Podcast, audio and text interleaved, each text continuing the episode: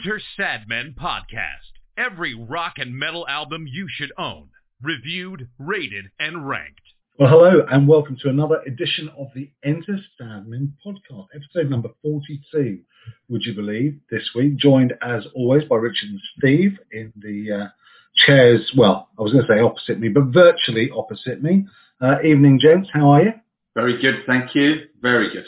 Yeah, not bad at all. Looking forward to this this episode. This seems um, a little bit of sanity has been restored to Enter Sadmen this week, isn't it? With uh, three albums we've heard of. So it's all good stuff. It's all good stuff. Yeah, yeah, it's good. Although uh, it has been a bit of a dilemma because this episode of the show is the Crofty special. This is where we talk about the albums that David Croft, Formula One, uh, Sky Sports Formula One uh, commentator, lead commentator, who was on the show a few weeks ago, if you heard it. Um, these are the albums that he set for us to review, rate, and rank. Except we got caught not in a mosh, but in a dilemma. Um, because as anyone who's listened to that show will know, Crofty is a massive Bruce Springsteen fan. And one of the albums that he gave us was Born to Run by the Boston 1974, third album from Bruce Springsteen. So we sat down dutifully, as we were contractually obliged to do, and we listened to it. And we reached the conclusion that reviewing Bruce Springsteen on this particular show, in this particular list, was a bit like putting a Le Mans prototype on the grid at Silverstone next to an F1 car.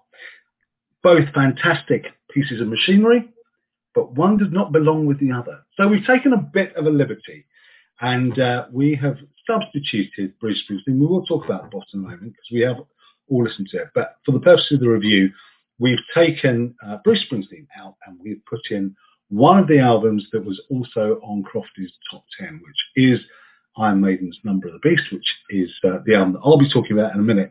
Um, but let's just quickly talk about Bruce Springsteen and and why, because in the end we had a, sort of a, a, a fairly sort of um, angsty WhatsApp exchange, didn't we? Where we were kind of trying to think of reasons why we ought to do Bruce, but ultimately we decided not to.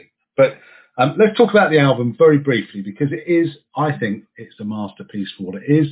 Doesn't belong here, I don't think. But what did you two Richard, you knew it anyway, didn't you? Steve, not so much. Yeah, it's it's one of my favourite albums. It it is absolutely fantastic, and, um, and I know why Crofty likes it. I felt a bit bad because he's clearly a huge influence on many of the bands that we have reviewed and will review on this podcast. Um, and, he is, for me, the best storyteller in rock and uh, the this album and the tunes on it, the pictures that he paints with the music and the words are all the kinds of things that we love talking about on this. And oh, it was so, it, you know, I, I, I think it was the most enthusiastic out of all of us to include this because I, I love it so much. But as I started to listen to it, I felt, you know, yeah, okay, there's there are a few here that could kind of, well, maybe uh, kind of qualify as the kind of music we we're reviewing here. But but to be honest, it would be unfair, unfair for this album and unfair for the rest of the stuff that that we reviewed to try and include it in in the Hall of Fame. So yeah, it's a real shame uh, because it's end to end, it's just an amazing album. Yeah, second that. Steve, not for you, I don't think, was it? No, no, not really. It's um, I'll take you up on um, take issue with your greatest storyteller in rock. I think Karl Buechner of Earth Crisis might have something to say about that. But the problem is that we love our music so much, and it is, you know, Enter Sadmen. It is. We always call it hard rock and heavy metal. It's a pretty eclectic mix of stuff we're looking at. We really are. Genesis is Nursery Cryme. We, we happily sat through that and, and reviewed it, you know. But then we've always kind of accepted that prog in all its various, you know, distorted shapes and phases, and there's a lot of it's very distorted um, we're kind of happy, we're, we're comfortable talking about. And yet there's some really mellow stuff. You know, we did the Cults album, as you know, and we did have a, a, a long, hard conversation about the merits of that. But you, you've got to draw a line somewhere, and it's just unfortunate that it's, um, you know, Crofty had put it up, and he has so much passion for Springsteen, and you could hear it in the interview. Anyone who hasn't, go check out the episode, because he, he absolutely adores the man and everything about him and everything he's done and written. So I feel of slightly bad about that, but he'll get, he'll understand. He won't care it's not for us. It's not for Enter Sadmen, and it's not for me particularly. You know, I've played it through a couple of times. I've heard you know a few of the tracks before, and I was just yeah left pretty indifferent.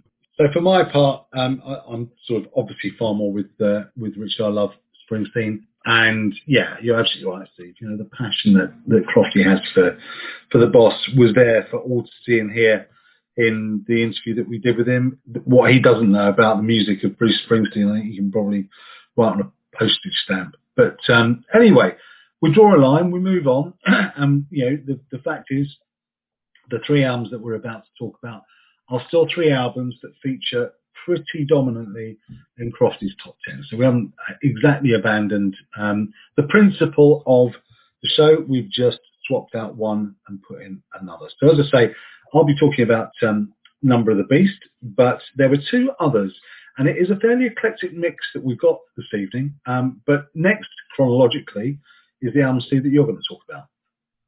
Yeah, and um, his favourite Metallica album, he made that point, didn't he? Ride the Lightning. I think. I mean, is it the best album they did? I thought, our scores will determine that accordingly, of course, and, and what goes in the Enter Sadmen Hall of Fame is um, is biblical, but fantastic album, absolutely fantastic album.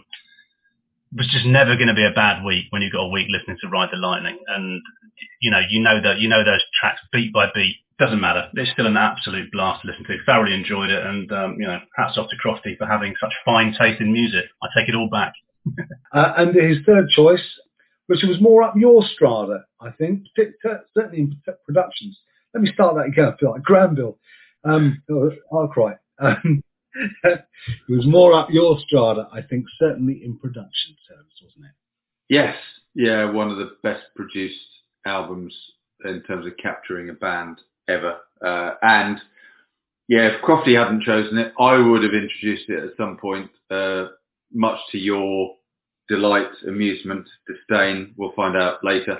Yeah, it's um, the second album by the Black Crowes, the wonderfully titled The Southern Harmony and Musical Companion from 1992. Okay, well, let's have a quick listen through some of the highlights. Pretty sure that most of the people listening to this will be familiar with all of those, if not at least two thirds of them. But um, yeah, it's a quick listen through some of the highlights.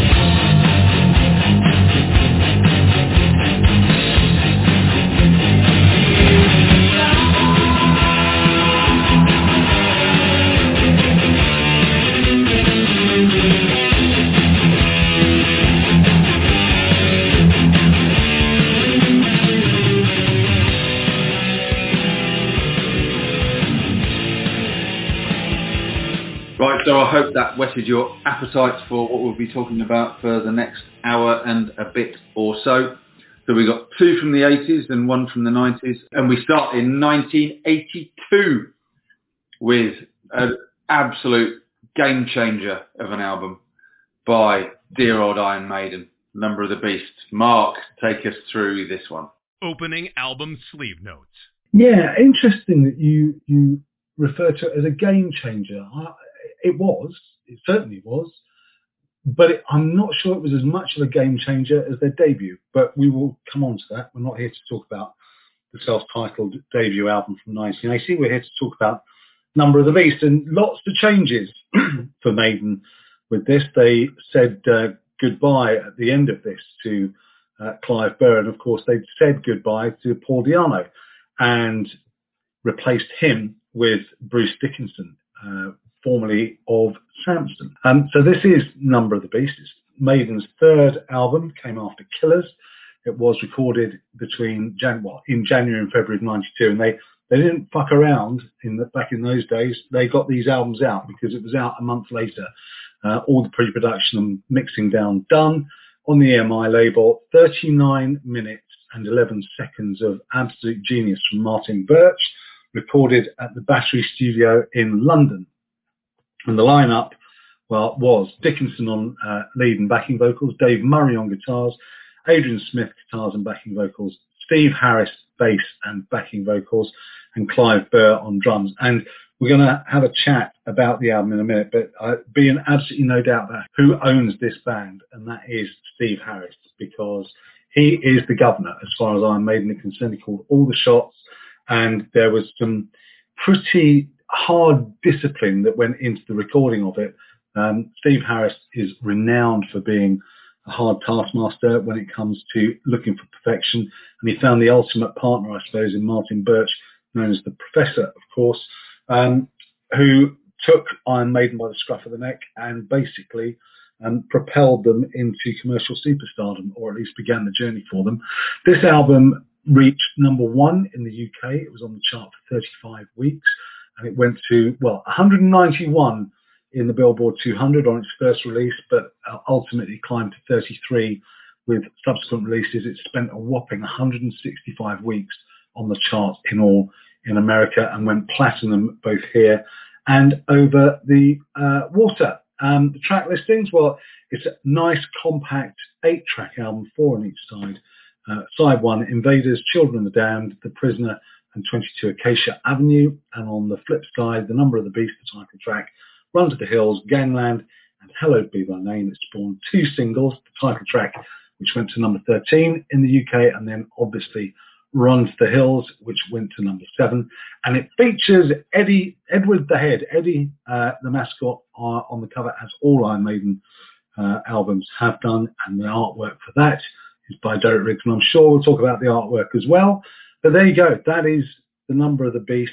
It was possibly, from my memory, the most anticipated album release of its time. I, I remember exactly where I was when I, when it came out and where I bought it from and I had it on repeat for weeks on end, absolutely weeks on end.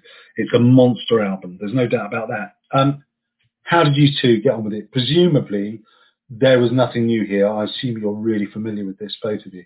Oh, it, it's a bit like, you know, going back and listening to Led Zeppelin 4 or Purple's Machine Head again, isn't it? And I don't know about you two, but I got, I tried to get back into that the first time I heard it frame of mind because there's so so many tracks on it that one knows so well. Um, and I do I, I, do think it's a game changer. There's no doubt. You know, there's all the rumours, aren't there, around did Di'Anno jump or was he pushed? But there's no doubt that Harris felt that his songwriting was constrained by what his vocalist could deliver. Oh, I love it. I just absolutely love this album and it's been a joy listening to it. Yeah, obviously I come at it from a slightly different standpoint, having not been there um, in '82, whenever it was released. Um, I sort of segued from Van Halen to Motley Crue and went went the American route, having uh, having bypassed, you know, not deliberately, um, the, the, sort of early NWOBHM stuff. And um, so I, I, didn't come to this album until probably about 84, 85. I mean, it almost doesn't need reviewing, does it? It's just such an it's just such a phenomenal record. Um, it's not to say it's perfect, it, it just isn't, but it's, it's, Iron Maiden perfect, which is a different thing, isn't it? It's almost its own level of, of metal. They are metal. I've said this before when we did Piece of Mind. I, I don't mind repeating myself because I'm 56. I repeat myself a lot. But I mean, to me, this is Iron Maiden are heavy metal. The two words are almost kind of interchangeable and this album screams heavy metal, doesn't it? The look, the album cover, the songs, the song titles, the song names, the look of the band, you know, the fans who love them. Everything about it is just, it's just metal. I was doing some research for Ride the Lightning, which I'm talking about later, and I came across that quote from Lars Ulrich, who said that famously reckoned that Iron Maiden were 10% cooler than any other metal band. It's high praise from him, and it's true, isn't it? They just they just exude metal, and, and this album does exude that. I don't. I, I guess you two will know better than me because you're far bigger Maiden fans than I am. I, I guess it's regarded as their high point commercially. I would imagine probably was. I don't know. I mean, you mentioned earlier about the, the debut album, but let's go post Di'Anno because you know this is the this is the lineup. This is the golden lineup, isn't it? Well, not quite. Obviously, McBrain for Burr, but but on this album, I still think there's a couple of tracks that I, I don't quite enjoy massively. But then again, there's two uh, there's two tracks on this album that I make absolutely no apology for still loving. They were chart hits. They were they are massive singles. They are still massive singles in my eyes, and, and they're marked accordingly. And just one final thought. You made the point about Steve Harris, his band, and everything. This album to me, and I wouldn't know because again, you'll have to help me out on this, but the Harris Dickinson partnership took this, must have taken this to another level. They needed a Dickinson, didn't they? Because I mean, we don't know whether Di'Anno would have been able to deal with what was coming next from from Harris's astonishing mind, but Dickinson certainly could, couldn't he? And that was the that seemed to me like the magic formula. Forget all the musicianship of the rest of the band, which is brilliant, but that was the kind of that that was the missing ingredient, wasn't it, Dickinson? Yeah, I, I don't think. Um, I mean, I love the first two albums, absolutely adore them. I probably prefer the, the debut album to this one. And I don't think I think this is a better album, but I, but I have more affection for the for the first Okay. one because I was there for that one as well, Mm. and um, and that was a massive release as well. But yeah, I think I think without without Dickinson, Maiden would have continued to be effectively that pub band made good that you kind of were on a bigger stage and you were pleased for them because they were good lads and they'd done well for themselves. But they would never, I don't think. Yeah, you're talking here about a band that went on to dominate the world before, you know, before Metallica dominated the world, Maiden dominated the world. And would they have got to that stage without Bruce Dickinson? Absolutely no way. Not, not in my view. Not, uh, not a hope in hell. You know, I like Paul Di'Anno's vocals. I like he. I thought he was right for the band at the time, for the style of music that Steve Harris was writing for him. But yeah, I mean the limitations were massive, massive. The one thing that I did want to, I mean, as I, as I was listening through through this this week, the one thing I kept coming back to was Maiden fans will always cite Piece of Mind as their kind of totemic Maiden album. I personally, I think this is a better album. I mean, well, the scores will determine it, but I'm, I think this is pure Maiden. This is almost like unfiltered Maiden. This is Maiden without the prism of commerciality and you know, and the, the sort of the, the, the record company step standing on their necks, going, "Give us a single, give us a single." Um, it was almost an accident. Runs. I mean, Steve Harris talked about being absolutely gobsmacked. He said, you know, you you don't go. He said we didn't come out of the studio thinking we'd made a classic album. We thought we'd come out having made a decent, solid album. But he said nothing prepared us for what happened after it was released. So I think it's really interesting that Maiden fans would probably, own hardcore Maiden fans, and if you're a hardcore Maiden fan, drop a line, let us know. But I think they would cite Piece of Mind as the release, the, the kind of defining Maiden release. I'd love to know, um, but it's not a patch on this. No, I don't think so. Not a patch on this. let's see. Let's see in the scores. The reason I said it was a game changer was I know you know, there's some great tracks on th- those first couple of albums, but but there are some there's some stuff on this that set the real blueprint for everything they did afterwards. Now you'd expect, wouldn't you, for this album to open with the title track, given how strong that was in terms of you know single and chart success. But it doesn't. It opens with a song called Invaders, which I actually think is far more. It's almost an inspired choice because it, it picks up really where where Killers left off, and you don't really hear the best of Bruce Dickinson on this either. Um, I mean, there's a very obvious step up in production terms and delivery and execution, all the rest of it, but it is far more the sort of the punk roots, um, and it becomes, interestingly for me, slowly more commercial as you go through the album. Um, uh, but it sets off a hell of a lick, doesn't it? This is one of those albums that it's like Back in Black. I, I mistakenly would play the other way round. I play side B first. Yeah. Um, yeah, this, yeah. This is the thing. This is one that could have been on the previous albums. It's much more straightforward. It's and we've still got the, some of their classic licks that they've got, but yeah, you don't really know what's coming. And I don't know if they did that deliberately. People are used to the previous two. They stick this on. Oh yeah, more of the same, and that they don't know just what's going to happen later on.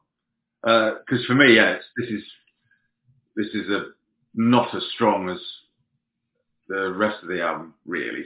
And I think I think it was Steve Harris, or certainly one of them, seemed to give the impression that it was just an okay opener, as if I mean hardly last resort stuff, but as if they, you know, it didn't compare favourably therefore with the rest of the album. What I was going to ask you is, based on what you heard from Killers, was this like going from Scott to Johnson for, for Iron Maiden, going from Di'Anno to, to Dickinson, or not really? And did Maiden and did Maiden fans appreciate it? Yeah, I think well, I think they did appreciate it because I think musically the band took a step up, and we all looked at Paul Di'Anno in the day and went, "Well, you don't look like a rocker because you got yeah. like short hair." Yeah, you look like a bit like you've just stepped away from the bar, which in actual fact you probably had most nights. You know? um, but this was, um, I think, was it Scott to Johnson? No, I think the gulf was wider than that. I think I think Dickinson is so good, so capable that it's almost a different band. Whereas ACDC, I think Scott and Johnson were very similar in terms of neither of them can sing particularly well. yeah. They're brilliant. They're brilliant for what for what ACDC are. I love them both. But you're talking about a, a singer whose delivery is almost operatic here. Yeah. Um, against a you know a Barrow boy. You know what I mean? And I think this was a brave choice for track two because they slow this right down, Children of the Damned, don't they? And it's all quite introspective and thoughtful, and but you do get a hint now of it's almost Charlotte the Harlot, isn't it? It's almost that kind of storytelling that Harris is so good at. But this is this is the first indication that the epic song is not going to be a stranger to Iron Maiden for very long. And in fact, by the end of the album, we've got one, and we're full blown, proper epic. This is the introduction. Here's his range. He can hit the these low these low long notes. He can sing quiet. He can sing high. He can sing with energy. It's got the classic. I mean, it's slow heavy, slow heavy, fast, fast, fast structure as a song. yeah. um, solos are brilliant. You got the first taste of Dickinson singing with the guitar solo. Um, and then the great big operatic ending. For me, it's like, here you go. We've stepped up and knocked our do. Thank you very much. Had they ever done anything like this on the first two albums? I suppose Remember Tomorrow on the first one was a bit like this. Okay. Yeah, yeah and Phantom of the Opera to an extent. Yeah, um, it's, it's just interesting because I was just, you know, we're going to be talking about Fade to Black, you know, not not long from now. You know, that, that ability where you don't sense, you don't see that ballad kind of feel coming, but it ain't a ballad ladies and gentlemen. It's it's it's it's so damned heavy, and so well phased as well as phrased, yeah. which, this, which, this, track is. So as Richard made the point, you know, there's sort of different sections to it. There's elements of Sabbath in there, you know, and, and uh, but but ultimately all just drenched in this in this maiden struggling for the word bigness. it is, isn't it? It's, just so damn large. And obviously, as you know, these epics would become, you know, not so much a calling card because there was far more to them than that. But they they, they did this incredibly well. Doesn't feel like a long song. No, it doesn't. It doesn't, and it is a long song. But mm. you're right, it doesn't feel like it. But you know, this is probably the the first time that we're really introduced to the maiden gallop as well. Um, I mean, it is it is present on the first two albums a little bit, but it's not it's not a signature in the way that it, it becomes on this album.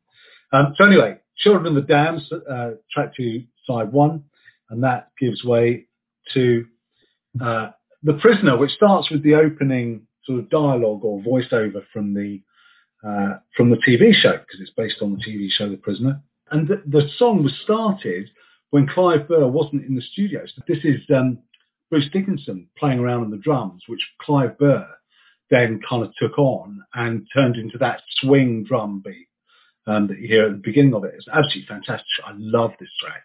Yeah, no, this is great, absolutely great. I, I kind of find the opening a little bit underwhelming, if I'm honest. But but it's almost it's it's scene setting, isn't it, for, for a great track? It takes over a minute to kind of kick into gear, and but but when it rocks, it rocks. The other thing I was going to mention was um, there's some brilliant. Well, it's throughout the album. There's just bits and pieces when you pick it up. Steve Harris is a bass player. Never mind. Never mind. Never mind the band leader. And um, Jesus, I, I mean, I was watching some videos earlier of, of him doing uh, Run to the Hills. It's phenomenal. His bass line. There's a lot, almost like a Joy Division bass line before Dickinson's manic. Um, now you was it now you see me now you don't. The musicianship of this band is it's so hard. It's so good, isn't it? It's, it, it's you can't do this unless unless you're immensely talented. And he's obviously a great bass player. This for me defines the Mobbum.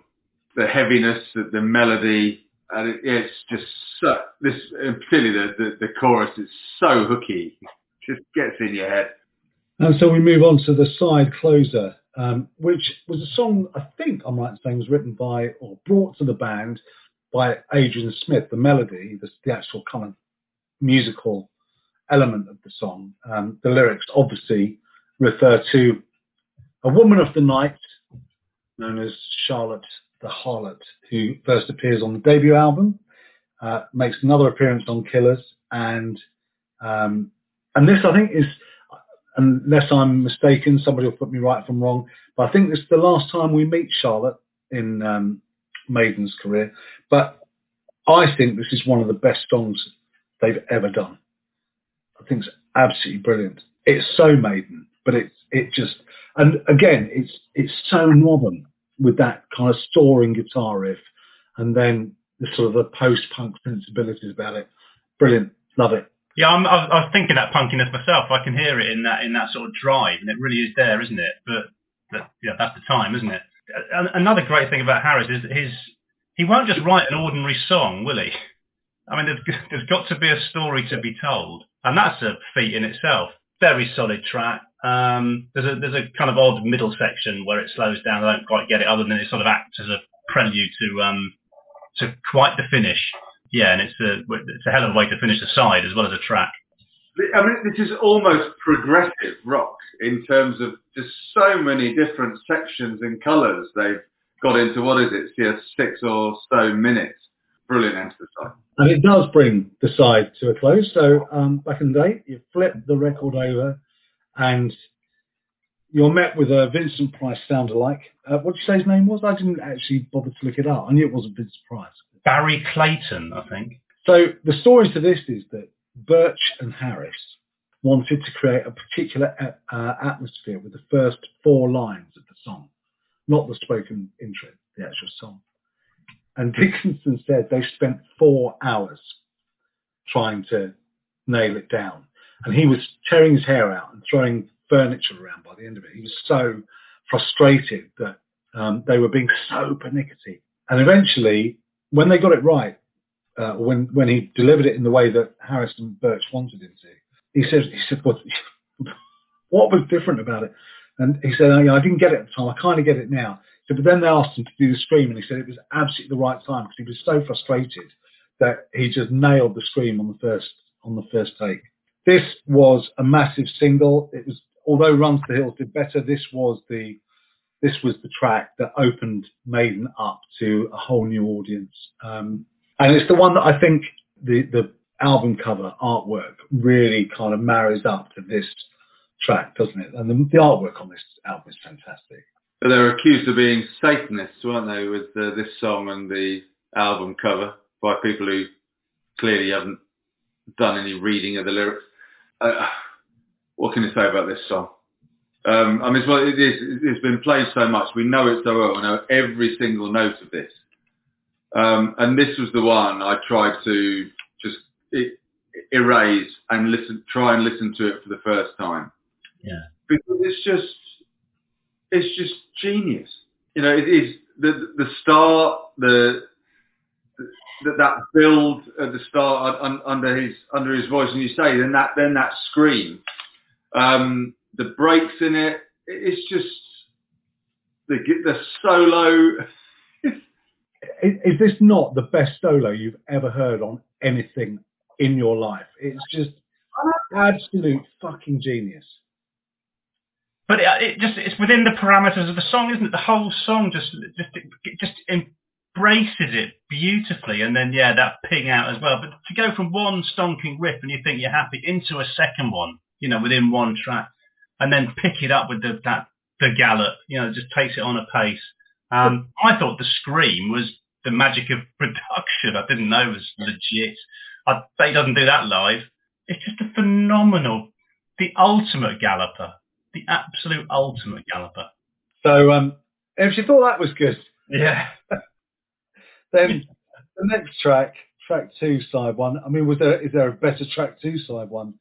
Um, you know, we talk a lot about album about songs that are overplayed, songs you've heard too much, songs that, and I certainly talk about songs that I don't ever have to hear again. I love them, don't need to hear them again. I've heard them often enough. Thank you.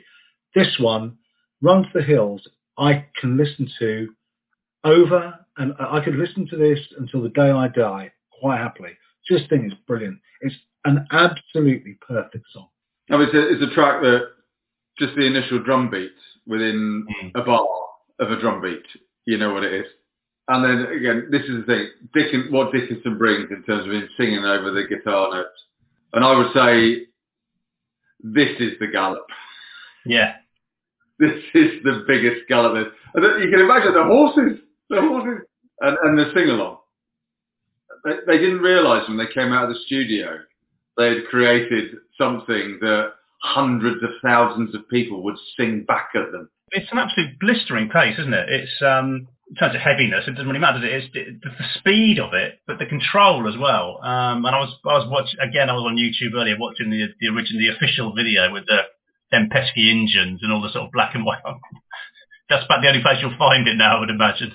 I don't suppose that was, that won't circulate on mainstream TV anymore. But yeah, no, fantastic, absolutely fantastic. But to follow Number of the Beast, um, I mean, you know, what sort of juxtaposition is that in um, in world metal terms? I mean, that's right up there, isn't it? We leave Runs the Hills for um, another reasonably quick song, Gangland, which again is just another riot of riffs and hooky choruses and brilliantly guitar work and that kind of staccato gunfire vocal approach as well, which really works well on this track. And yeah, they just they just keep. I mean, all right, this is a step down from what the last two tracks, but it's not a very big step down, and it just keeps getting better. The album as a whole just keeps getting better. It's really interesting, isn't it? Because this it was a toss of the coin, wasn't it? This or Total Eclipse, which one was the B side to? Was it Run to the Hills, and which one went on the album?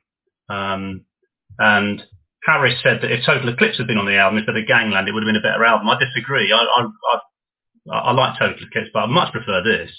I think this is a. I think this is a. Maybe it's the speed of it. The speed of Gangland. I mean, turn up the distortion, and you've got a thrash song.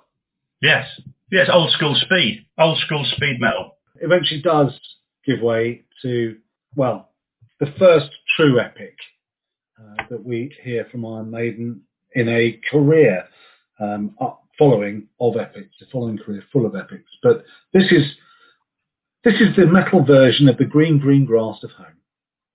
Hallowed be thy name. A story of a man sitting on death row, waiting for the gallows pole, and um, oh, it's just a brilliant, full of atmosphere, brilliantly told story there's a bit of clunky phrasing in it, but you kind of forgive that. It's uh, it's a joyous seven minutes and eleven seconds that could frankly go on for four hours, and I'd be quite happy. I've seen many people call it their Kashmir. I mean, I know Mark, you're probably the wrong man to in terms of their bona fide, recognisable. This is us epic uh, uh, in that sense, um, and I get that. I get that. This is fucking enormous. It's, it's just epic. Oh, Jesus. So, so I, I won't give it away yet, but I mean, this is vying for top spot. It's just, there are so many bits of it, so many layers. Again, it's completely driven by Harris. Bits of it stick in your head. I, I absolutely love this song. Uh, and then, and it, you know, it, it's up and down and up and down and up and down. And then, of course, then that final quarter where it just goes and goes and goes. You get the final sing along, and then that huge orchestral finish. So I think I can understand why they did the album in this order because this second side, it, I mean, I think it, Crofty said, didn't he, when we talked to him a, a, a few weeks back, um, the, the, the, in terms of these four tracks and how this album finishes. And, and Hallowed Be Thy Name just leaves you breathless. It's mm. fantastic. So that galloping riff takes uh, the number of the beast out. Uh, we should do some highs and lows. Richard. Oh, fucking hell, do we have to? um, yeah. So it's not a bad song, but the opener doesn't quite live up to others on the album.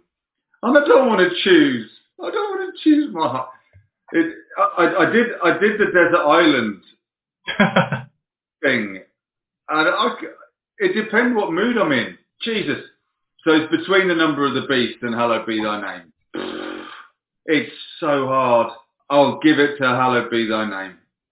It's so hard though, because these are two of the best songs ever written. I can feel your pain. I can feel it from here. Steve. I, I can't match that torment. yeah, I've got a few fours and fives. Um, you, are going to dislike me. I don't care. Don't cross-examine me. Um, 22 Acacia Avenue is my low point. Um, and high-wise, well, I've given them both the same score, but I will say Number of the Beast. Okay, well, my low with, with Richard, I think Invaders just doesn't quite reach the heights of the rest of the album. And I've got three tracks which are the same three tracks as you've all got scoring very closely. I've no doubt about that. Um, and I also will go for Hallowed Be So there you go. That was Iron Maiden's Number of the Beast.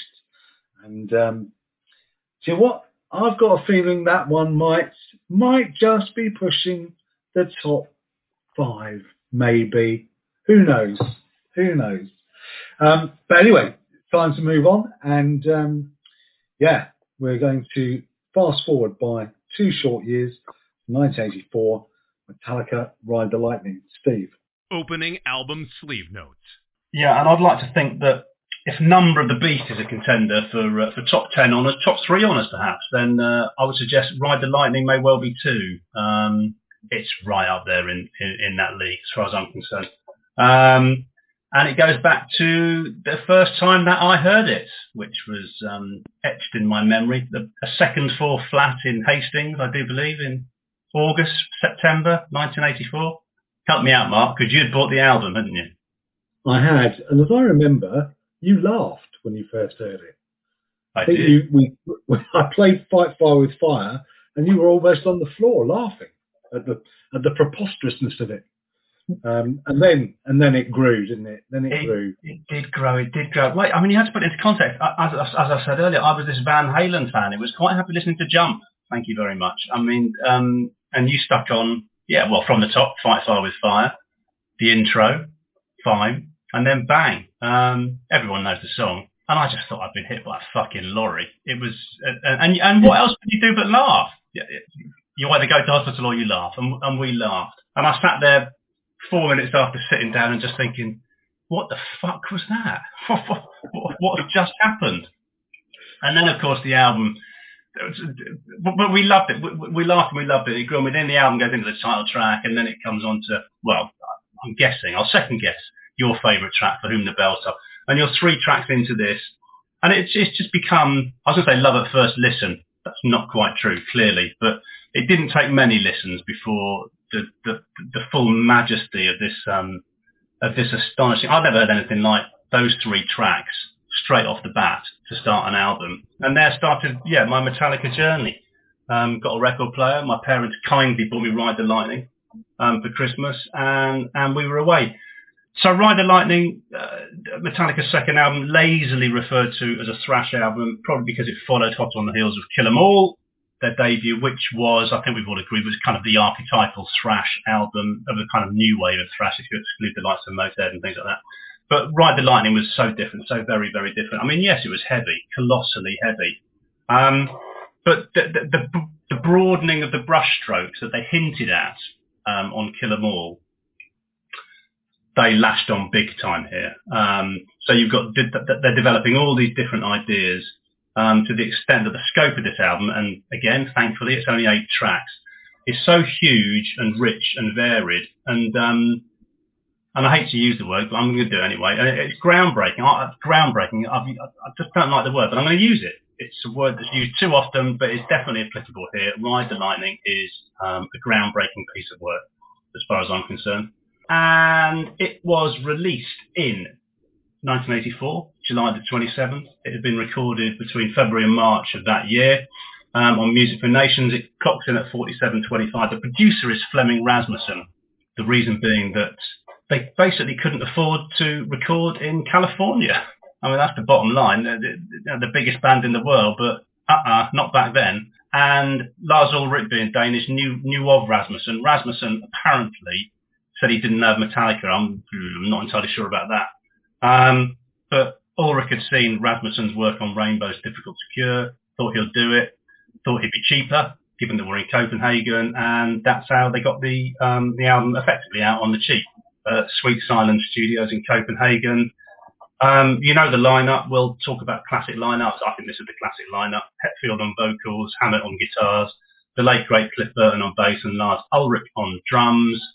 It didn't chart massively well, which is no great surprise given um, the kind of music it was and the shock appeal at the time. 87 in the UK was its high point, 48 in the US. It's gone on to sell 6 million copies um, stateside. So people got the message um, pretty quick.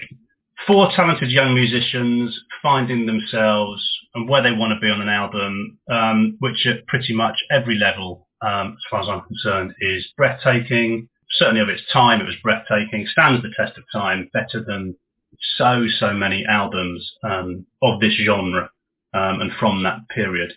Um, and critically, it, it, it was a staging post for the band. Kill 'Em All was, I, I love Kill 'Em All for its ferocity. Um, just on the money thrash. It was just, it was just so exciting, but with the hints of what was possible, and this was what was possible. And of course, then Ulrich arrogantly claimed that, you know, within years, Kiss fans and Twisted Sister fans and Queen fans will all be loving Metallica, and we kind of laughed. The man was right, you know, his arrogance wasn't misplaced. I mean, Metallica are just that kind of be all and end all, this all encompassing heroic metal band who have taken who have taken on the baton from you know great bands further back, and they are just the biggest noise in in metal. Ride the Lightning is an exceptional piece of work, and I think that's, that's about all there is to it. Yeah, Ride the Lightning was my introduction really to to Metallica. A friend of mine played me. Um, uh, well, it was, it, it, he played me a couple but, uh, of, of, tracks, but I mean, not surprisingly, it was Fade to Black that that captured my imagination. The delicate thing that I was, and, and it was that that that hooked me in terms of okay, yeah, these, uh, yeah, they, they they can play some interesting stuff, can't they? These guys. And for me, if you think about you think about um, Kill 'Em All, and you think about Master of Puppets, this really is for, me halfway between the two. There are tracks on here that I mean I'm not quite sure when they were written, precisely when they were written, but there are tracks on here like the opener that I'd just kill them all. And then you've got tracks on here like Fade to Black and Bell Tolls that absolutely could be on on puppets. Um, so I think this is really really interesting staging post uh, for them.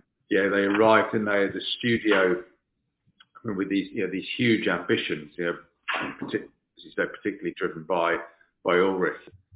They were 21, 22 years old when they recorded it.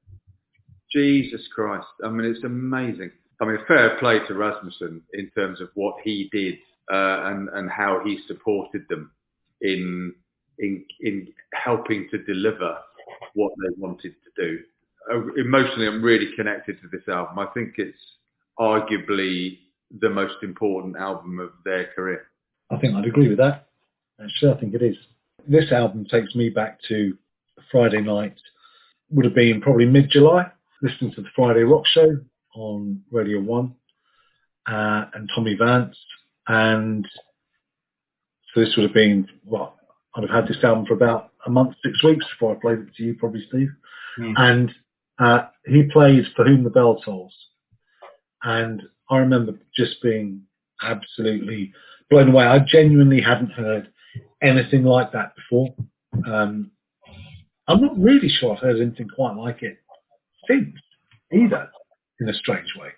And I, I just thought that that is just amazing. And it was a bit of a culture shock when I bought the album and was confronted by Fight Fire with Fire and and Ride the Lightning to an extent uh, as the opening two tracks because I was expecting I was expecting more of of what this album is, which is this album is just a masterclass in controlled aggression and and just restrained um, brutality, isn't it? it the, and it goes in different directions, and we'll talk about the tracks to come. But the variety, and if this is Rasmussen, or if or I don't know if it's Rasmussen or it's Kirk Hammett or it's Hetfield, but but somebody somewhere has unleashed them as as musicians and songwriters because they you think tracks are going to go in a particular direction, and on Kill 'Em All they did.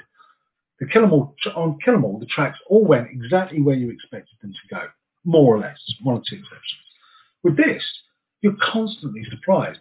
They slow it down, you think it's going to go into one of their kind of big, heavy, chuggy riffs that they've been that have become their trademark, and it doesn't. It just goes at twice the speed it was going before it slowed down. You just think you're left in a kind of a battered heap in the middle of the road. Um, I think, although he's young, think um, Hetfield's voice is is so much more mature, isn't it, than it was on All. They have grown in, in the intervening year, and bear in mind, this is a band that go into the studio on February the 20th, and they come out of the studio having completed all of their parts 22 days later. And I think about what I can achieve in three weeks. I can barely even write my own name in that time now. So for them to have gone in and done this in less than a month, to me is just, oh, that's mind-boggling. Absolutely mind-boggling. This is a fantastic album. So four tracks on each side, and we talk about um, the maturing of Metallica's songwriting styles on this album and a sort of broadening of their understanding of music, how to apply it within the parameters of what is still basically an essentially thrash approach, how they utilize different skills and feels to make this extraordinary sonic adventure, this clever ahead of its time soundscape that changed the laws of what is and would be possible in this genre. But anyway, first, Fight Fire with Fire. Um, this is straight off Kill 'Em All. I mean, you got that lovely, nice, twinkly acoustic guitar intro, and uh, friends, that's that's just that's just a dupe. Um, and you know what's coming, and come it does. It's it's just an absolute slam dunk of a riff, which then goes into a slam dunk at breakneck speed of a riff, which in turn goes into an absolutely towering, menacing, sinister onslaught. And I adore it. It's right up there with Whiplash and Angel of Death and Hammerhead, obviously. Um, it's just one of those great out and out thrash explosions. When you need a thrash explosion, keep it simple, folks. Just stick on Fight Fire with Fire. Priceless. What a gem. An extraordinary way to open an album. I do wonder with the acoustic intro, because it was Burton's influence, wasn't it, on it? Mm. They thought they'd stick it on to really annoy the die-hard fans who just obviously sigh. yeah. And finally, it would it would get going again. It carried on where Kill 'Em All left off, and it's just straight ahead, no holds barred. No, it's not complicated, not layered, just beat you around the head metallic. Yeah, nothing more to add really. It's um, it's an absolutely brutal start and and and a, a real statement. Yeah, it is a statement, and, and, and th- had they been doing Kill 'Em All Part Two, of course, the statement would have carried on the same way, but it didn't, did it? So we, the, the, second track is the title track, Ride the Lightning, it, the song about an innocent man sent to the chair, and we come down slightly in pace, we think, not in heaviness, um, into this kind of one of those more. Well, if you were comparing with Kill 'Em All, and we, we must stop doing it, it's a kind of search and destroy bounce along, isn't it? This track, it's um, far more moving parts to it than the opener. it's not difficult. One of two songs on the album co-written by the band's former guitarist Dave Mustaine, and it's just one of those multi-paced classics um, that Metallica do so well. You know, starting off at a pace, changing up, quite often on the back of a Kirk Hammett solo, which was usually the bridge between two things, bludgeoning riff. Uh, it's dramatic. It's great. It's a great song. This is like the thrash equivalent of the green, green grass of home. Another song about being on death row. yes. Uh, this, this for me is classic Metallica. It's got that that signature. I don't know how you describe it. It's just that bouncy, chuggy riff that they do so well, and you love it when you hear it.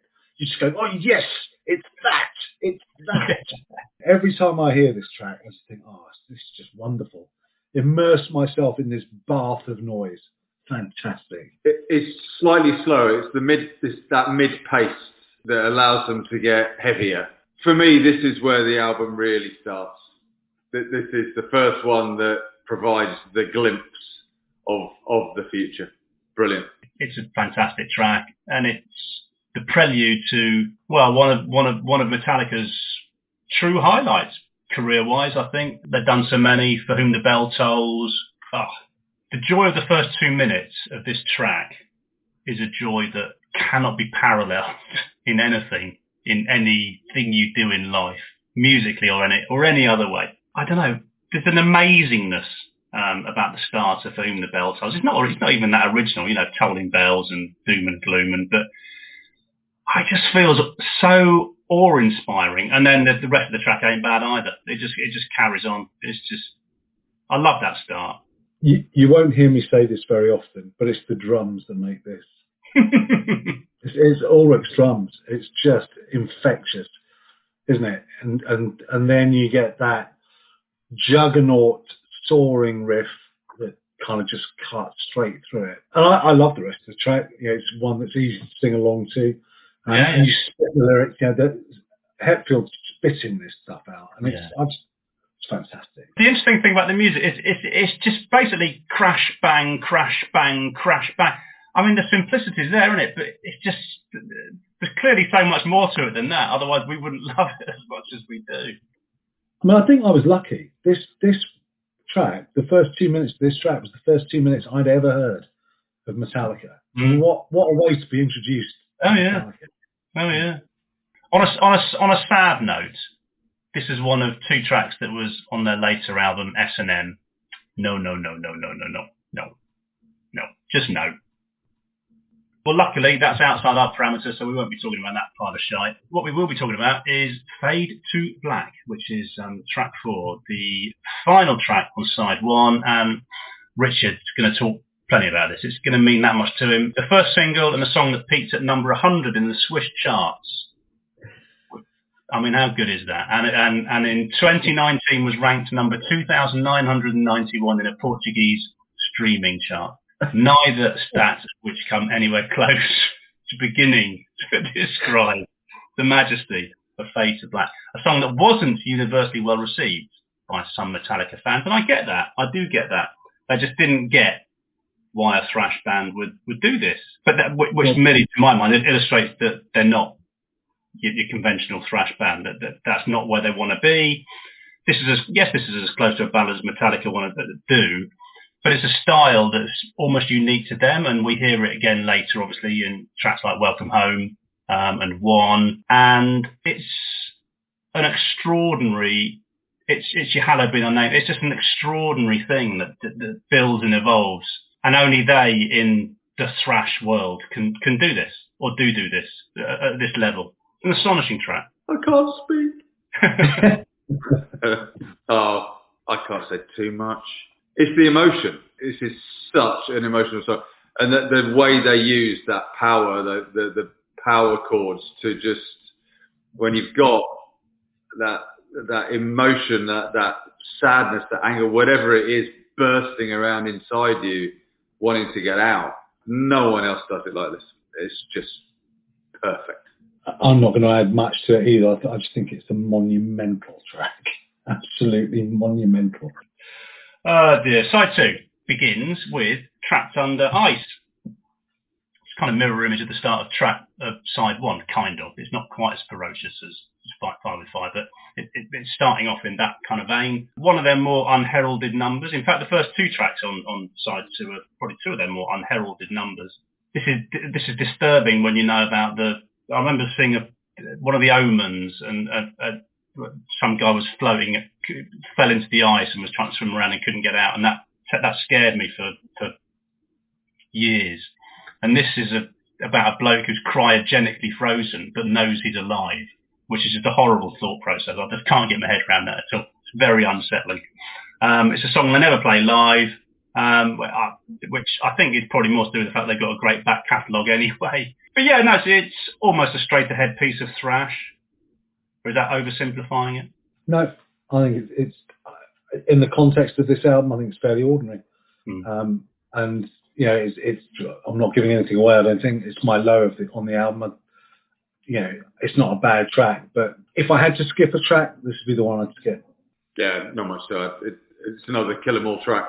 Um, they do slow it down for, for the second track. Uh, this is now this is this is the enigma. This is the curio. This is escape, which I think I think's a gem. I, I think it's an absolute gem. I really do. I know most Metallica. I say most Metallica fans. I'm a Metallica fan, so some Metallica fans aren't bothered about it, and they, as a band, apparently loathe it and will never play it. They played it only on on a tour when they did the whole album. Hetfield's called it his worst nightmare when he had to play it live, which probably explains why they didn't do it until 2012. I mean, the, the, story goes that they were apparently trying for a radio hit. This doesn't strike me as that at all. This strikes me as a really good Metallica song, made perfect by the outro, which is just with the sirens and, and, and somber, brutal riff. Um, I think there's a lot to like about Escape, and I, am sorry if I've gone on, but I, it, it, pains me that other people don't like it. It was the, um, the record company uh, wanted a, a more commercial, more accessible song, and they kind of they just pulled this out and knocked it out, literally knocked it out. Um, it's my second best track on the album for me. I absolutely love it think it's, I think it's fantastic. Mm. Um, and you're right, it is. It's absolutely made by that outro. I don't know why the band don't like it. I don't know why other fans don't like it. Uh, for me, it's it's a solid, more than solid Metallica song. Mm. Well, opinions may be divided over Escape, but they will not be divided. Well, not, not divided amongst us, thankfully, and um, nor will they be over Creeping Death. So let it be written, so let it be done. This is um, this is their classic, a six and a half minute classic, which we've seen them do in less than five, Mark, haven't we? But Knebworth, which mm-hmm. was quite the fucking feat. That was that was um, Jesus. Um, this is just vast, absolutely a, a, beast, an absolute beast of a track, an epic on a biblical scale. It's a fantastic riff. It's just an extraordinary song it's it's cleverer than Trapped Under Ice and Fight Fire with Fire, though. Even though it goes at 100 miles an hour, it's cleverer. Oh smarter, yeah. Smarter oh yeah. Oh yeah. No, I'm not, I, I, wouldn't put it in the same. I wouldn't even put it in the same bracket of those two. I, I think it's a far superior track. I think it's a different level of track. Geniuses. This track paved the way for Battery and and, and Master of Puppets. The tempo, in terms of it, it's fast enough, but still that balance of melody and power on it is, is, is, is just immense. The, the, first recording they did, they tried with, with Rasmussen in the studio was, was, was Creeping Death.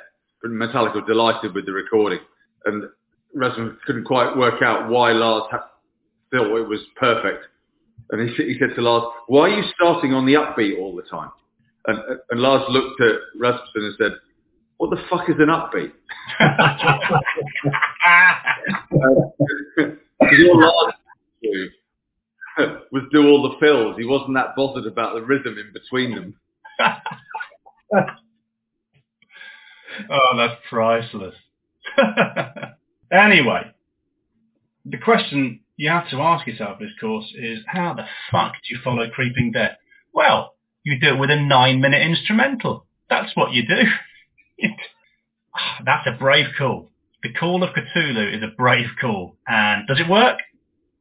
I don't know, but it's um, you know you, you're only putting up eight tracks, and one of them an eight minute, fifty three minute, fifty three second instrumental. Um, does it work? Yes and no. I think this would have sat more comfortably on Justice puppets. I, there's some wonderful bits in this. I mean, there are some wonderful bits in in simple enough song. It, it rambles and drifts, doesn't it? That's the problem with this, and it's a bit repetitive. By the end of it, it's starting to grate on me a bit. Yeah, yeah. I just don't know whether I want it. It's, it, uh, it, you just got to submit. Uh, it, it, this is one of the best pieces of classic uh, instrumental metal ever. I think it's brilliant.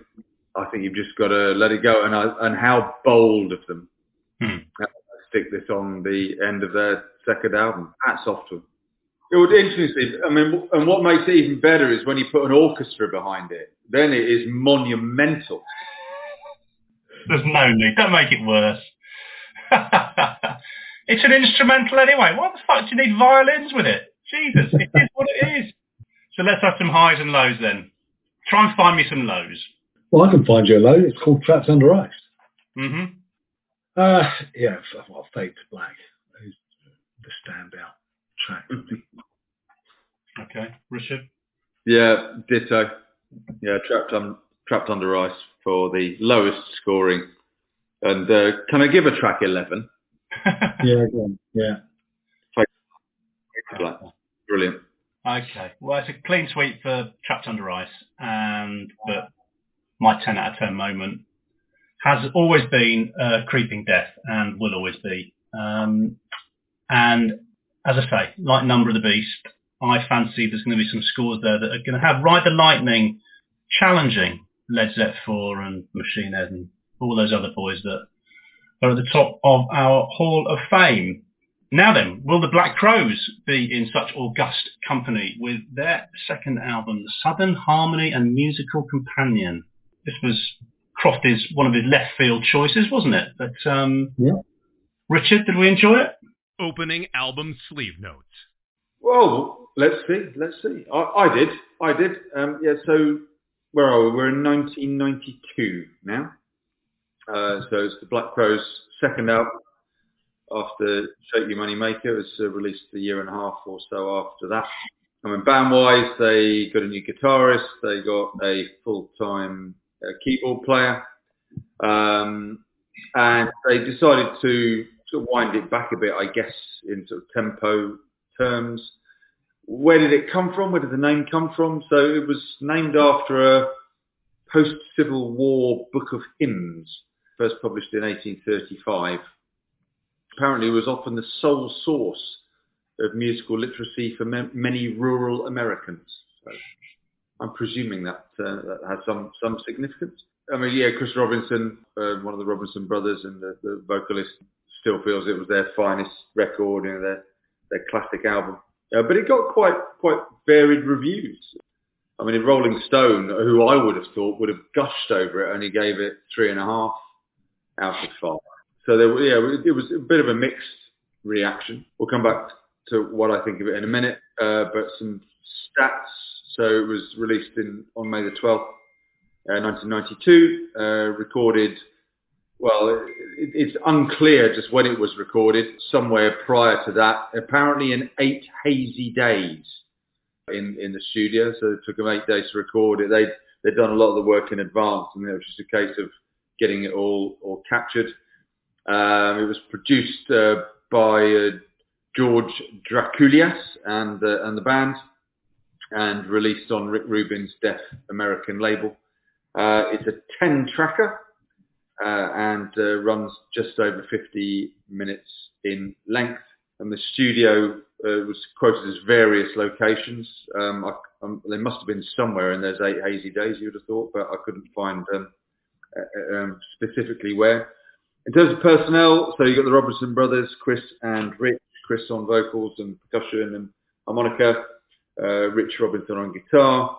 Uh, Mark Ford on guitar, so he joined to replace uh, Jeff Cease, who was there for the first album. Uh, the guy called Eddie Harsch, so they got in on keyboards, and then Johnny Colt on bass and Steve Gorman on drums. A big load of people in support uh, on various you know, backing vocals and percussion and everything else.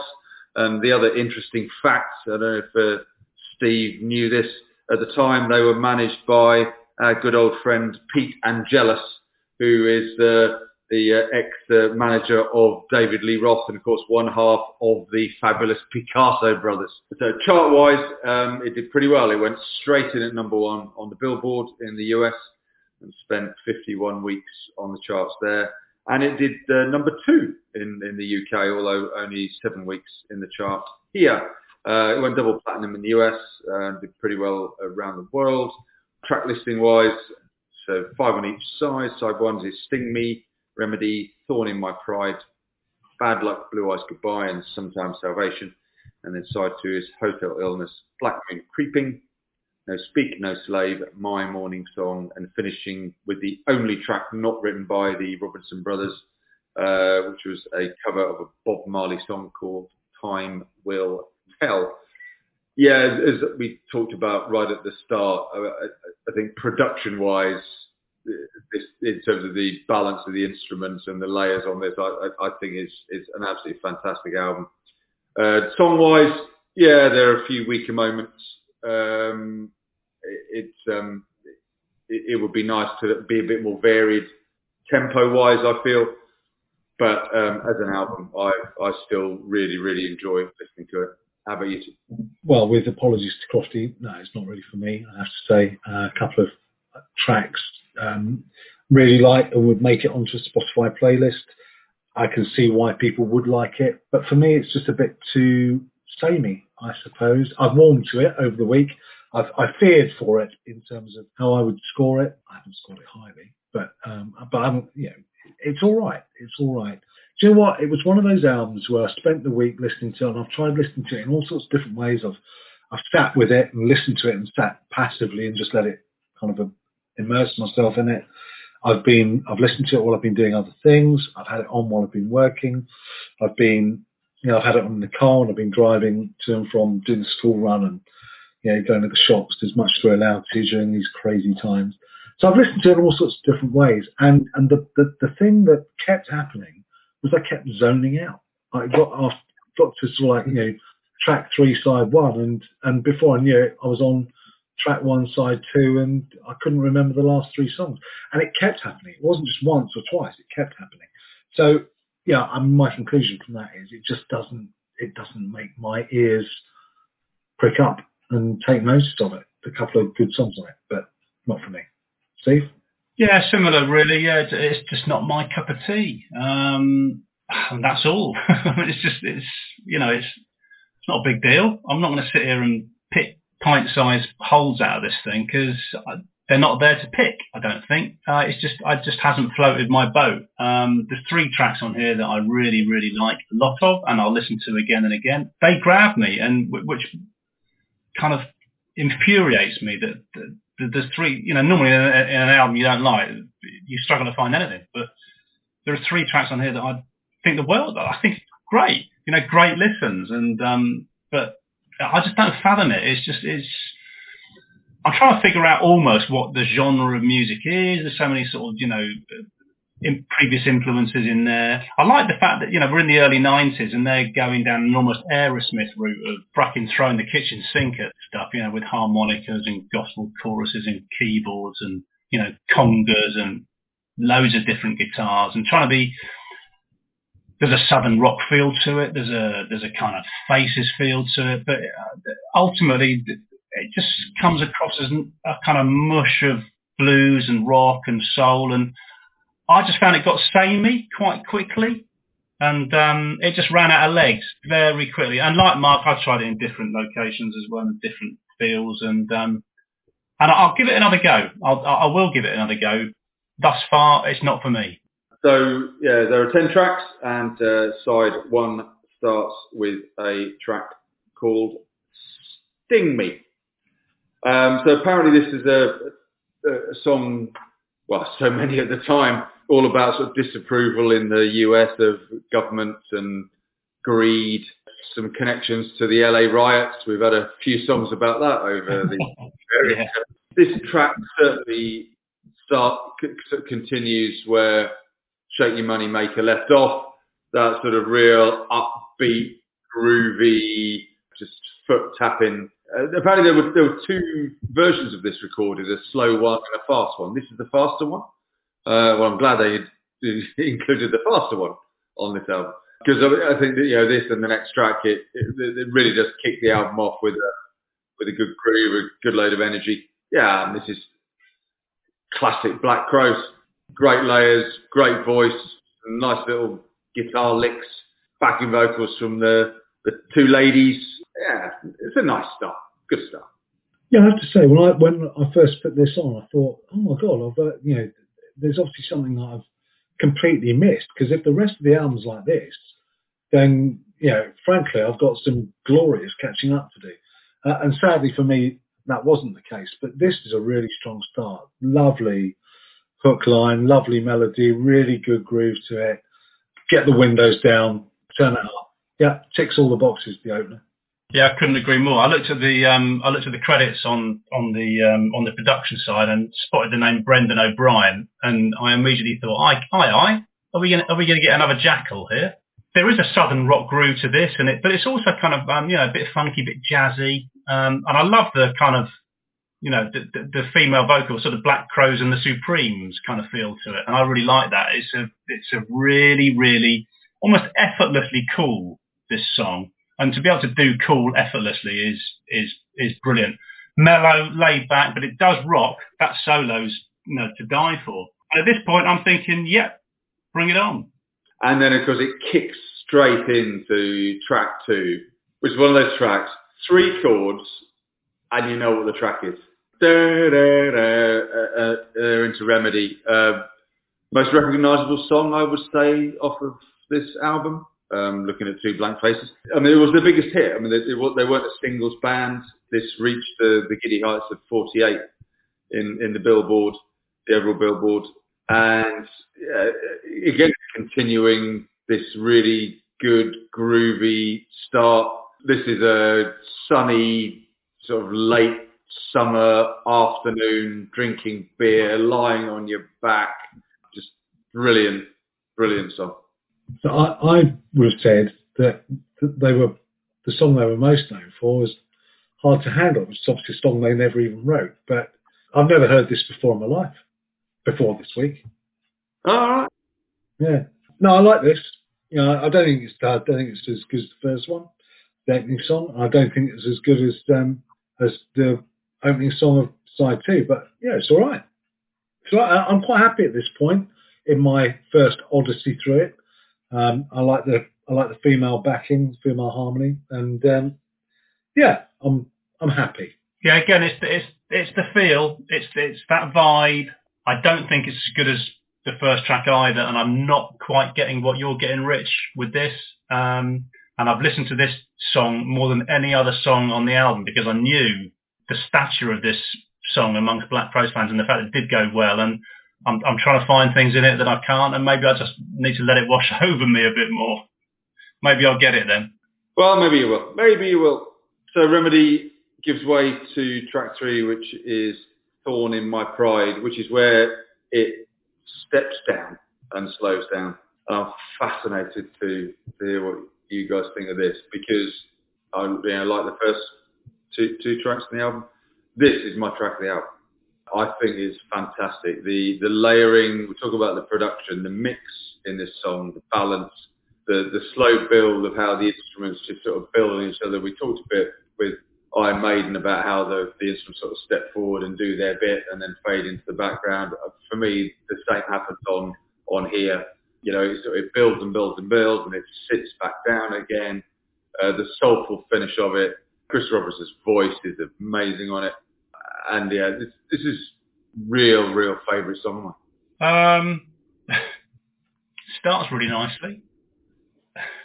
Loads of emotion. Uh, I'm getting a little. There's a little bit of mountain in there. I, I like that. There's a nice floaty start to it, sort of thing that they would do with Trans Like Allison. And then it, it does pick up. Yeah, I get that. The more guitar just glides along. It's very chilled. It is ever so chilled, and there's a beautiful tone to it. And that build is impressive because by the time he gets mad, all the sort of honky tonk piano going on and the gospel singing, I'm kind of losing it a little bit.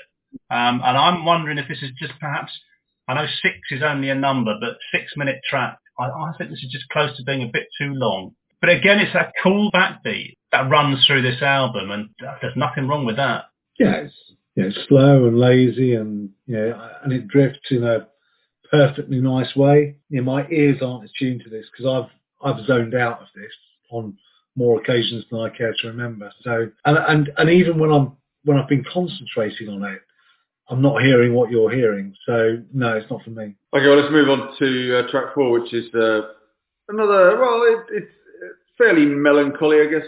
Bad blue eyes goodbye. I, mean, I, I did think, as listening to this, that um, with that really slow counting at the start, uh, that Mark and Steve have probably fallen asleep before the, the track actually begins. It's quite raw. It's very carefully recorded. I literally can hear the hum of the amplifiers if you uh, listen closely. And I, I didn't manage to, to do it. Whereas I felt the last track, I was quite happy with it at, at, at six minutes. For this, this one again is a similarly, you know, sort of six minute. Even for me, this is a bit long. This is Pink Floyd territory now. This is just, this is numbing me.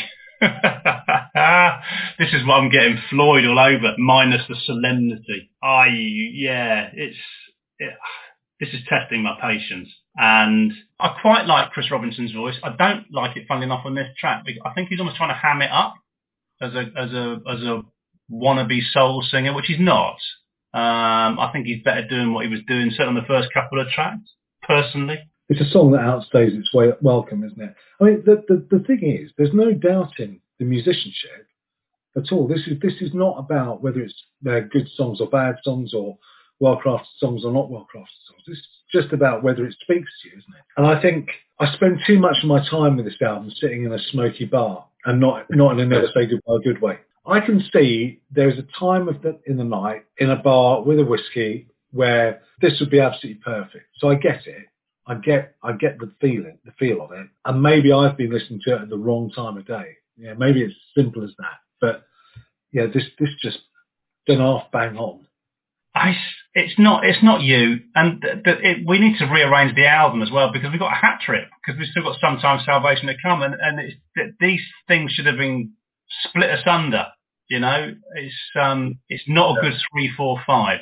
Okay, well let's uh, get on to the third of the Steve's trio, um, which is uh, sometimes salvation, last track on side one. Similarly slow. This is heavy blues, isn't it? I like this a bit more. I like the stop start. I think Steve Gorman's drumming on this is brilliant. Uh, this is a fantastic groove from him. And I feel that despite it being a slow song, they really did put everything emotionally into it. So I, I warm to this more. I mean, classic, slow, really slow southern blues song. And into a, and into the, the crowd pleasing finish as well. But um, I, again, it's the, the pace of this is just killing me. I mean, I, I don't mind. A, I don't mind a bit of stop start, and yeah, no, it's this. My pleasure levels have plummeted at this point, especially when, especially when having heard "Sting Me" and and knowing what's to come at the start of side two. You know, you you, you can see what you can see the possibilities. It's just annoying me. That's all. That's all I'm saying. Track one, side two which is hotel illness. And yeah, you're back. You're back to the openers, aren't you? You're back to Shake Your Money Maker, uh, slide guitars, harmonica, uh, much more bluesy, uh, much more groove. Um, I mean, fairly, fairly straightforward, but I mean, this is this is what they're good at. I like straightforward. I'm, I'm straightforward. Yeah. if it's simple, it's good. I'm listening. To, I'm getting a bit of permanent vacation Aerosmith here as well. I love that harmonica. It's just a really good feel. And yeah, it is.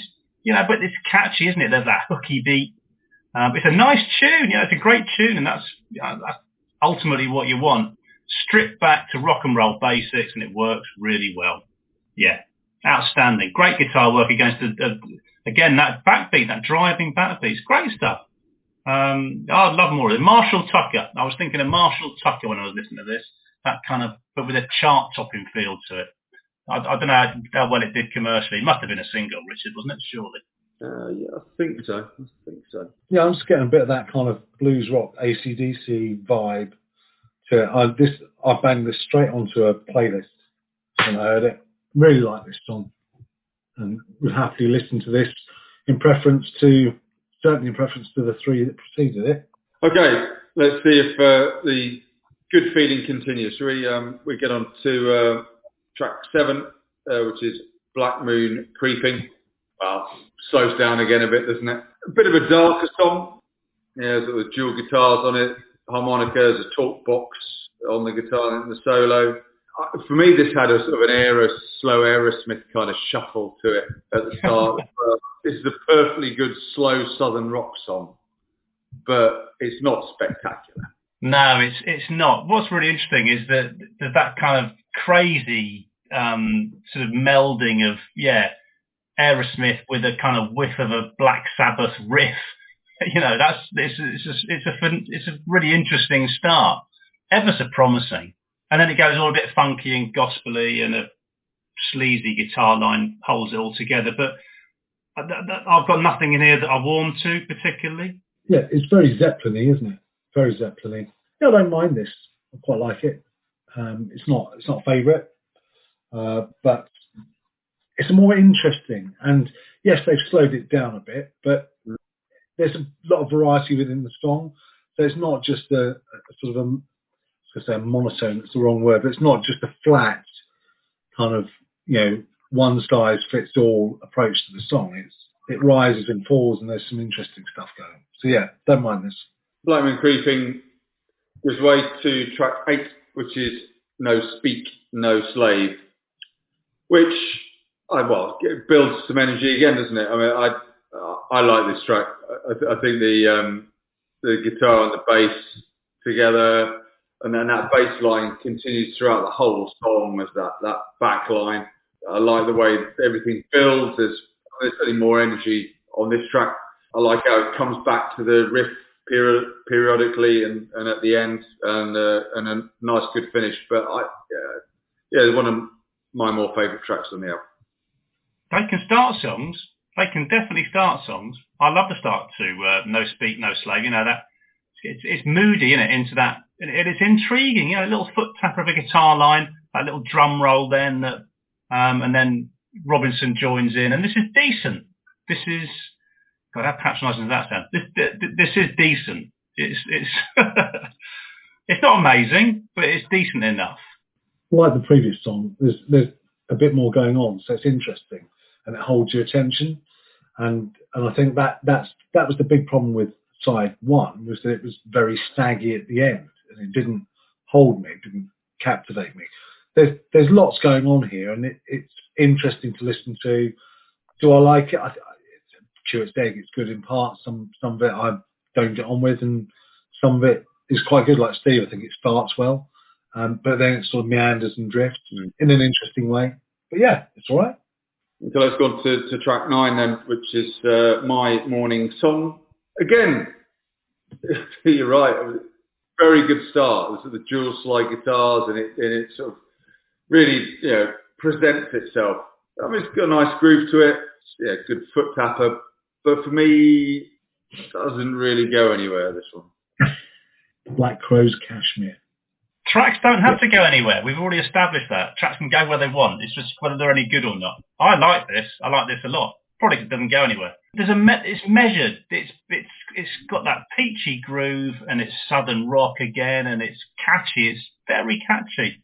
There's a there's a kind of slightly odd introspective middle section where the girls join in again and you feel it's going to build to a big big finish and it kind of does, but I I wanted something a bit bigger, in all honesty. But that's probably just me. Um, I like this song. Okay, let's uh, come on to the final track then of the side and the album, which is a cover. It's a cover of a song that Bob Marley wrote called Time Will Tell. But what the Black Crowes have done is given this sort of reggae song a bit of a, I don't know, New Orleans, is it, feel? Uh, lots of percussion and you, know, you imagine people marching along a street to it, I guess. I've always struggled with this line. I really have. It's the one, the one on the album I've I've never really connected to. Let me help you out. It's shit. That's all that needs to be said. It's, it's a dreadful song. I can't I can't quite have dreadful. It's um it meets the cover brief of of not sticking rigidly to the original. The original's fantastic. I mean, what it is is almost insulting to the original because it's reggae gold. Um, you know, worshipped uh, by Marley fans. But that's fine. I don't mind that. That's fine. But what they do with it is pretty meaningless, really. All right. We might we might have some agreement on the low, maybe, but let's uh, let's look at some highs and lows.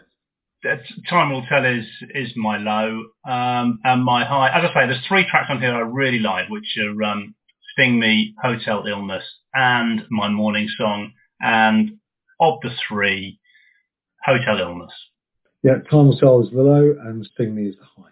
Go and for me, it's time will tell as my low, uh, but my high is Thorn in My Pride.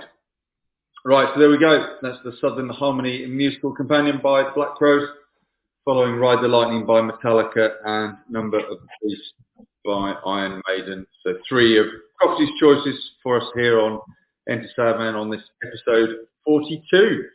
Right, I think as we've already said, as we've gone through, we have some contenders. Just how big those contenders are, we will find out soon because now we need to give each of these tracks a score. Reviews complete. Initializing rating process. So right, the scores are in for our three albums of this episode, episode 42. And let's start with Iron Maiden and Number of the Beast. Mark, how did that get on? Uh, well, pretty well, actually. I scored it the highest by quite some distance at 8.725, followed Richard by you at 8.31. Uh, and Steve, you scored it at 8.1 if we're rounding up, 8.1, um, to give it an overall average album score of 8.3 treble six seven. Steve, talk us through Ride the Lightning. Yeah, well, this did very well as well um, as we suggested it might. And there were a few tens dotted around for some tracks on this, and it gave us scores of um, 8.375 from Rich, 8.625 from Mark, and 8.6875 from me, for a total score, and uh, hang on to this number, 8.56250, which I fancy is going high. Third album of the night was, uh, yeah, the Black Crowes, Southern Harmony and musical companion Richard. Yeah, not quite the giddy heights of the eights, but it did okay. Uh, Stevie gave it a 6.8. Mark gave it a 6.96. And I gave it a 7.35. And that left it with an overall of 7.036-ish. So, you know, a solid seven for the Black Crowes, but the heady mid eights for Ride the Lightning and number of the beast, which I think will mean they are going to be threatening near the top of our leaderboard. It's going to be fascinating to see where they are. Let's head over to the Hall of Fame. It's time to put the rock in a hard place. Opening the Hall of Fame. Okay, so let's get the uh, let's get the disappointing bit out of the way first. Black Crowes, Southern Harmony, and Musical Companion. They're in our pink zone, which is kind of the, the near relegation zone. There's no such thing as relegation in the in the august Enter Hall of Fame, but it's um, it's pretty close to falling out of the top hundred within seconds of getting in there. It's at number 99, um, down in amongst the detritus of Diary of a Madman and um, Poisons Open Up and Say Ah, amongst others. But very much at the other end of affairs, into the top 10, as we thought they'd go, the Number of the Beast by Iron Maiden is at number six. And drum rolls, please. We have a new number one. Metallica's Ride the Lightning has eclipsed Led Zeppelin 4, been at the top for, well, my math is terrible, but several weeks, several months. Um, and finally, it has gone. Knocked off the top by Metallica's Ride the Lightning. Personally, I'm, I'm not, not in the slightest bit surprised. You lads? I'm, well, I, I, kind of got to the point where I thought Zeppelin 4 was never going to move um, from the top spot. So, and and I suppose if I'm being absolutely honest, before this week, I wouldn't have said Ride the Lightning would be the one to topple it. But after this week, absolutely understand why it's there. It's um, it's just the the consistency of that album. Is, is, there's just no no arguing with it. It's um, yeah, it deserves to be there. But I am a little bit surprised. I am a little bit surprised. Yeah, I'm surprised. I'm not surprised it beat the Black Album because it, it's, it's not got any howlers on it. It's got a couple of not so strong tracks. But as we said when we reviewed the Black Album, if they'd missed off the last side of it and uh, kept it to what 10, 10, 11 tracks, it would have been it would have been top. So you know, bear in mind what's what, what what's Ride the Lightning? Point one, I think, isn't it? About put, rough point one, roughly above yeah. um, uh, the Black Album. So yeah, it, it, it's a shame that that Led Zepp four is is knocked off. Um, and I don't know, don't, don't quite know what I personally voted the two of them. I imagine I would have voted Led Zepp higher, but I think the, the great thing about what we do here is it we're marking track by track. It's about album consistency, and it's about album consistency in all three of our opinions. So fair play to them, absolutely fair play to them. And an interesting footnote going back to Iron Maiden, uh, Number of the Beast, which has got in at number six. Parallels are drawn naturally between that and the album that followed it, Piece of Mind. Look down our Hall of Fame because we reviewed both, and Piece of Mind is at number 87 on the list. Number of the Beast is at number six. I mean, that's quite extraordinary given that, you know, there are huge parallels to be drawn between the pair of them, and yet they're gulfs miles apart by our by our ratings, which is interesting. I thought. Yeah, no, it is. It is. I was thinking exactly the same thing. Um, I mean, as I say, Number of the Beast was got an average album score of 8.37, and uh, Piece of Mind got an average album score of 7.2. So, you know, there's a the ridiculous thing is there's one mark between the two of them, one point, which is extraordinary, really, isn't it? That that's what separates six from 87 in this yes. list. Yeah, yeah, no, it's all it's all very congested. It's all very congested. So there you have it. Um, I think that's what you call a momentous night in the uh, in the glorious history of the Enter Men podcast. Um, a night when we sent a new album to the top of the pile. Take about Metallica and Ride the Lightning. Um, so that's 126 albums reviewed so far. Led Zeppelin 4, their lifetime at the top is over. Iron Maiden, they gave it a good run as well. They've stormed into the top 10 and it will be our pleasure as always to put three more albums under the forensic Enter Sadmen microscope next time. Hope to have your company for that one. Don't forget to check out the website, entersadmen.co.uk for any further info about us and the show and what we do. And I think that's about it. Have a good week. Um, we'll see you next time. Music clips featured in the Enter Sadmen podcast appear within the context of criticism and or commentary, and as such are used under the fair use provisions of the exceptions to copyright rules of UK and international copyright law.